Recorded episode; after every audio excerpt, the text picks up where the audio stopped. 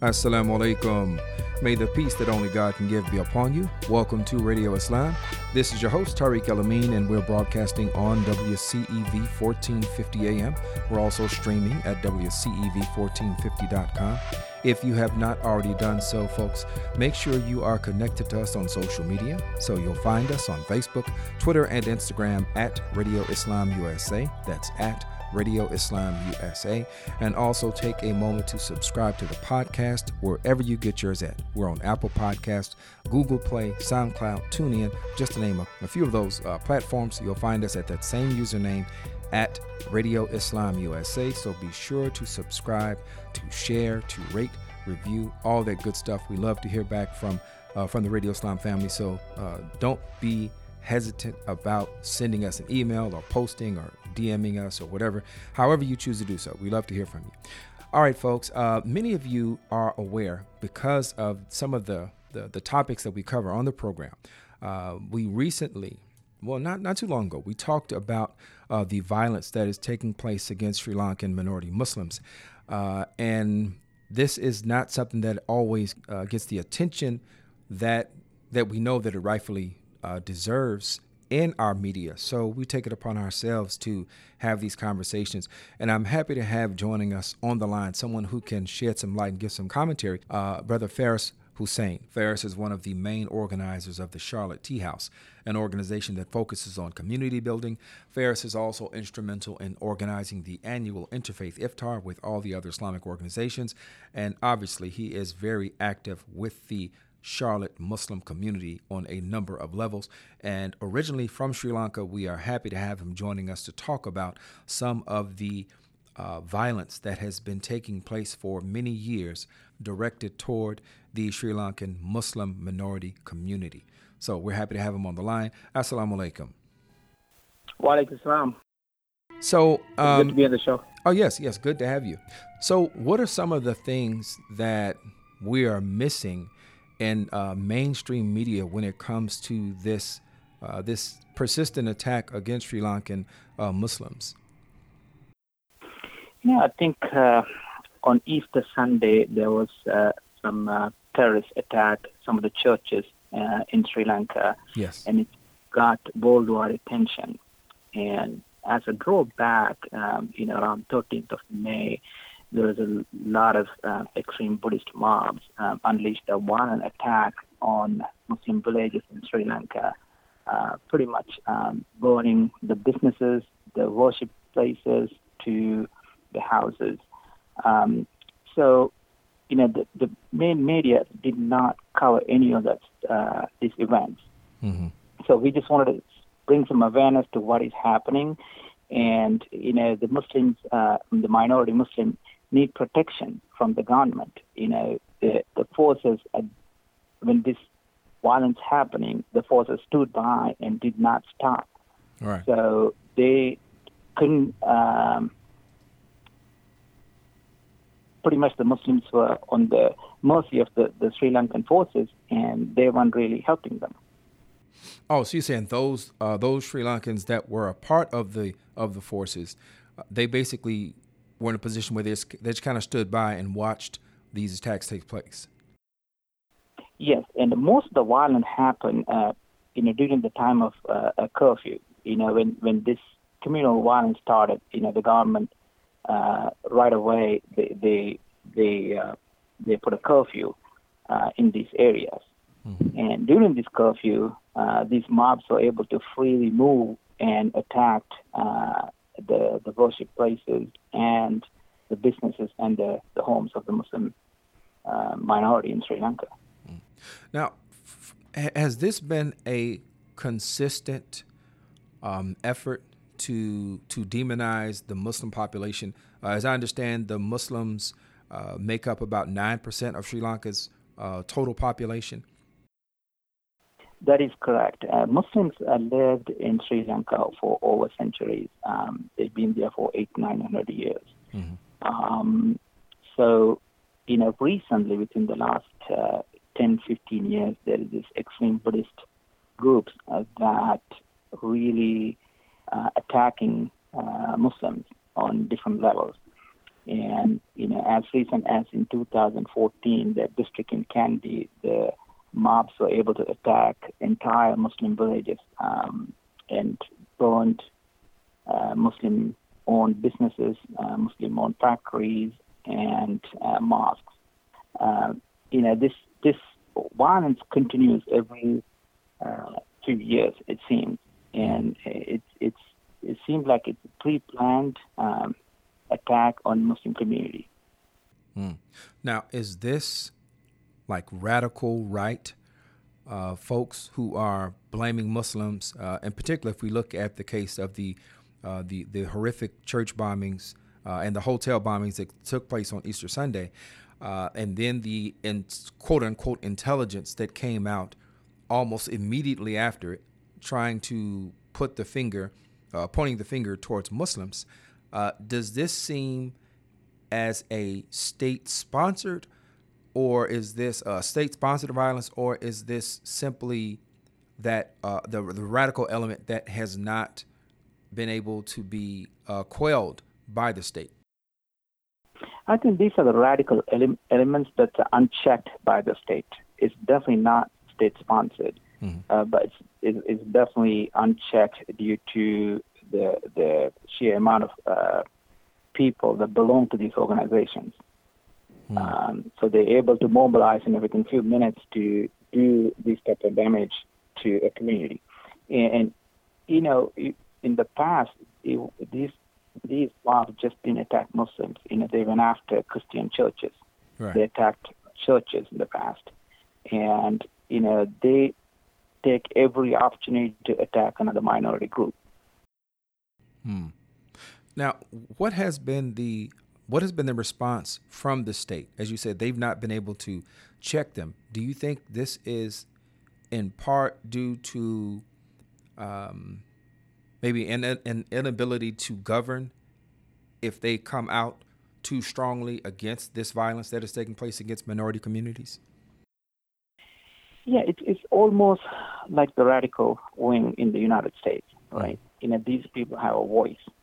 So Therefore, the government is pandering to them in certain way. And for example, uh, one of the, the, the current president is from one party and the prime minister is from another party. So one of the president's general secretary was able to go to a police station and release some of these mobs on bail and put it on his car and take them home. Wow. Uh, it clearly it states that you know these guys are one way or the other supporting uh, these mobs. Um, and um, you know there are a lot of other uh, government officials that issued a lot of statements supporting the Muslim groups, right? Mm-hmm. But there are elements of people that also supporting uh, these mobs as well. So, so there is anti-minority, uh, including Muslim, sentiments that are being uh, articulated by the elected officials, by some elected officials. Okay. So, what is the recourse for these communities when you know when their properties are vandalized, when they're uh, when they're attacked in the streets? Uh, what, what what's their recourse? So you know that is a biggest question of the day because you know these people who uh, build these places. Uh, you know some of these uh, the eyewitnesses said that they've been in this on this business for 50 years and 25 years and 30 years, and their entire net worth is is gone. You know, there's some of the, especially some of the small businesses, uh, all their net worth is in that business. So, you know, what we're asking is the government to, you know, remedy some of this, compensate these victims um, uh, and their financial losses. Okay. Um, so uh, we're hoping that you know the government will do the right thing and trying to compensate at least some. Mm. Now, um, I had a chance to speak with uh, a gentleman who works on with peace coalitions. Uh, he's also a native Sri Lankan. He's not a Muslim, but uh, he's native Sri Lankan, and he talked about a history of I would say, I don't want to say just like generic solidarity, but definitely cooperation uh, between minority communities, particularly uh, the, the Christian community and the Muslim community. Uh, is that is that relationship in jeopardy? Is it being frayed by that latest uh, that latest event of violence, you know, on Easter Sunday? I, I, definitely think so, but the leaders of the Christian community came strongly supportive of the Muslim community, stating that these are done by a few radicals and we cannot blame the entire Muslim community for what these people have done, mm. right? And especially the the cardinal uh, of uh, Sri Lanka, uh, he came out very strongly supporting the Muslim group. But you know, we haven't seen a strong voice from the the Buddhist clergy uh, supporting the Muslim groups, right? Mm-hmm. But we have seen um, a strong voice from uh, the Christian groups. Okay. But you know, there is always now there is there's definitely a friction between the Christians and the Muslims in Sri Lanka as well. Right. So when we look at the uh, diaspora, when we look at the uh, particularly here in the West in, in, the United States. Let's be let's narrow it down, uh, and we look at condemnation of violence that may uh, of, of, of any violence that is um, committed by any particular group, and you find that group here that's coming out against it. They're speaking directly out against it. Uh, do you see Buddhist communities here in the U.S. that are being more vocal? and more deliberate about condemning that violence that's taking place uh, against Muslims and other minorities in Sri Lanka right now? You know, I grew up with a lot of uh, Buddhist Sinhalese friends. Uh, they're very good people, very hospitable. Um, you know, we cannot really uh, compare these mobs to the regular uh, the Sinhalese groups in Sri Lanka. Mm-hmm. Uh, most of them they live together. They're very supportive of Muslims and Muslim causes. Um, but you know, lately, like we haven't seen a supportive voice uh, from that community, um, even in the United States. Okay. Okay. And, well, you know what? I want to tie this back to what I was mentioning earlier about how certain issues, uh, certain uh, instances of violence or oppression when they happen to minority, quote unquote, minority communities are not really given the attention that you feel as a human being they deserve uh, here in U.S. media, Western media. Um, do you think that there are voices, or those voices who are speaking out, are possibly just victim to that uh, that dynamic where they are speaking, but they're just not getting the coverage? Their words are not being amplified by uh, by our media. Yeah, it's it's definitely true, or that you know they might be thinking that you know we had a great coverage on the Easter Sunday attack by Mali, even covering this might distract from that attention. Right. Right. So therefore, they may choose not to show this. Um, that could be one reason. Mm-hmm. And you know, it's it, I was amazed, but why none of the major media coverage uh, remotely even mentioned or covered uh, anything about this incident. Yeah, yeah, yeah. So what's what is the the case for people who are uh, being displaced right now? Um, is it just is it homes? Is it businesses? Uh, I think you mentioned businesses, but uh, is it homes also? And what are those yes. folks doing?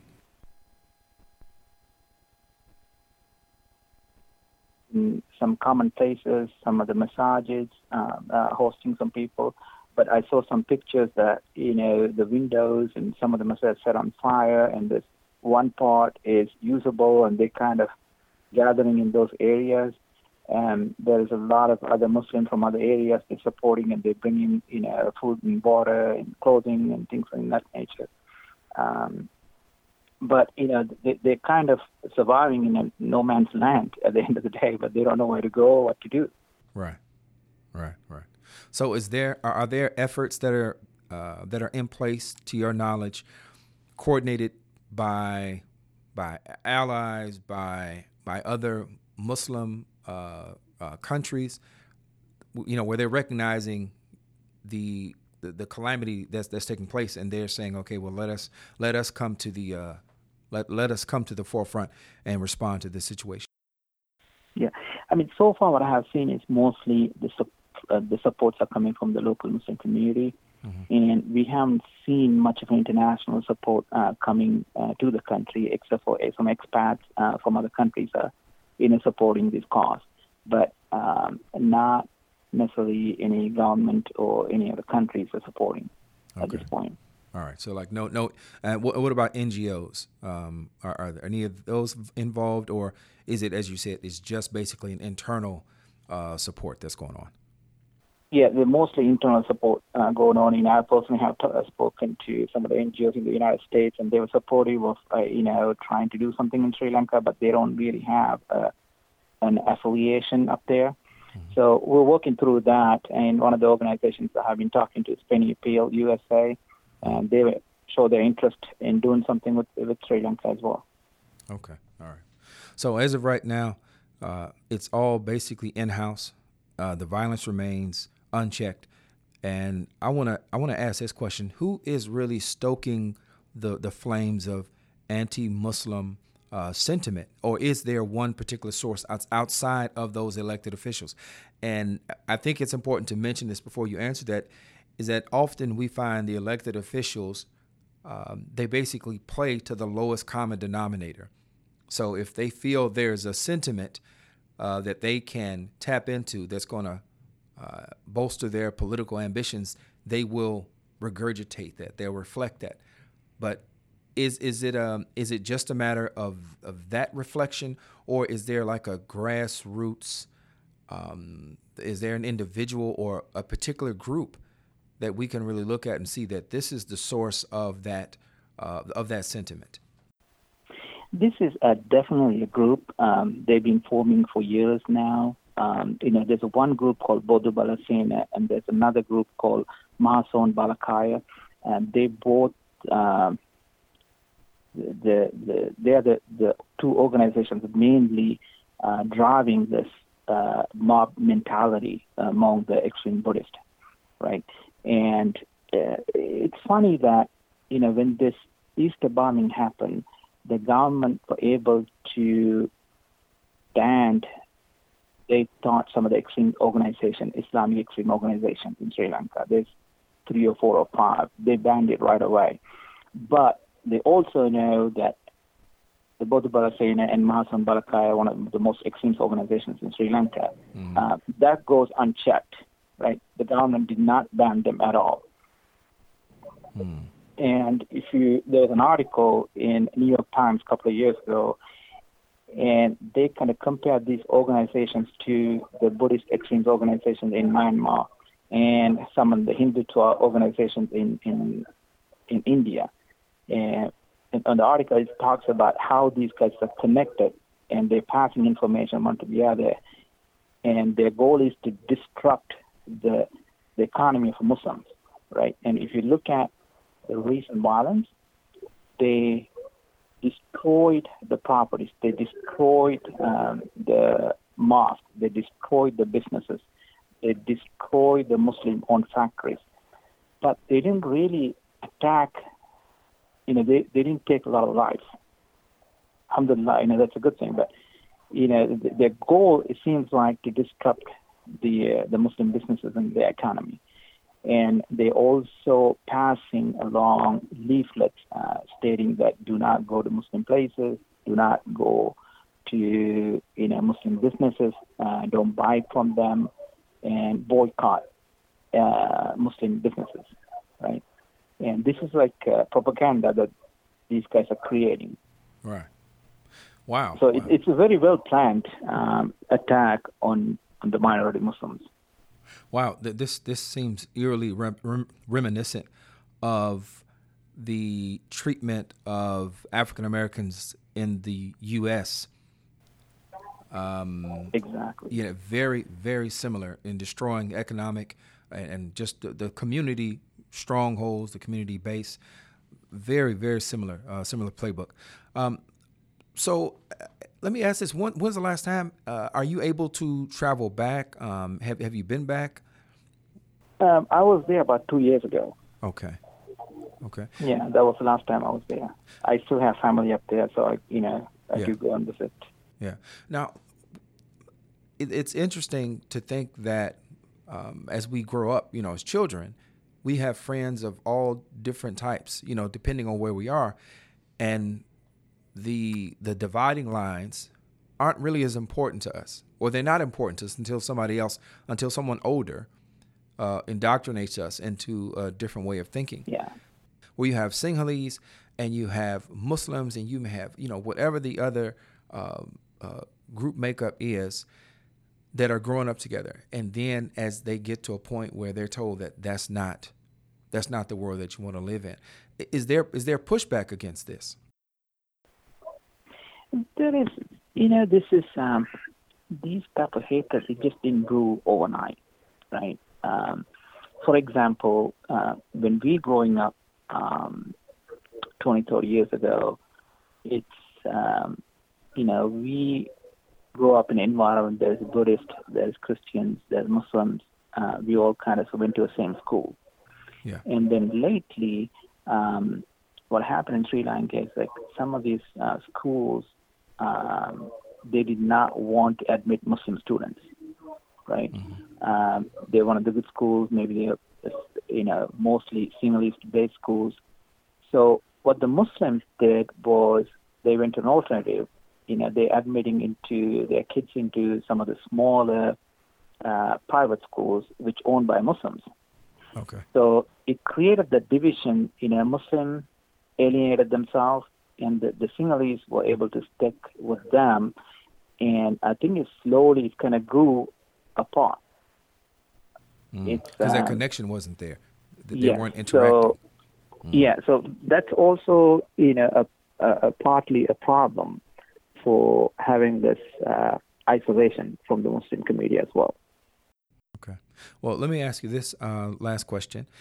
What type of advocacy or um, is taking place with regard to our foreign policy in dealing with Sri Lanka that's connecting its treatment of minority communities, particularly the Muslim community, um, you know, you know, and how we're going to engage them? So one of the requests we have for the State Department is to talk to the Sri Lankan government and making sure that the, the government is protecting the right of the Muslim community. And put an immediate end to violence. And uh, it's unleashed by the extreme Buddhist groups. And um, also uh, possibly, you know, the State Department can have one of the ambassadors meet with the armed forces, uh, the head of uh, Sri Lankan uh, president, and also uh, the prime minister, and you know, get an understanding of what is going on, and maybe force them to ban some of these extreme organizations like um, the Bodu Bala Sena and Mahasan Balakaya, right? Okay. And one of the other thing uh, we're trying to have a conversation is to to have a conversation with the Sri Lankan government to compensate the victims uh, uh, for this from from the violence. So those are some of the things that I think that uh, the State Department can do to help the Muslim community in Sri Lanka. Okay. Well, we definitely keep those, keep our brothers and sisters in our our prayer and our dua. Inshallah. Uh, may Allah make it easy for them. And we appreciate you taking the time to talk with us and share some, uh, give some insight on this uh, situation, Brother Faris. Thank you very much. Thank you for having me. All right. That was Faris Hussein, Sri Lankan activist. And we're going to take a short break, so don't go anywhere. We'll be back in a moment. This is Radio Islam, and we're on WCEV 1450 AM.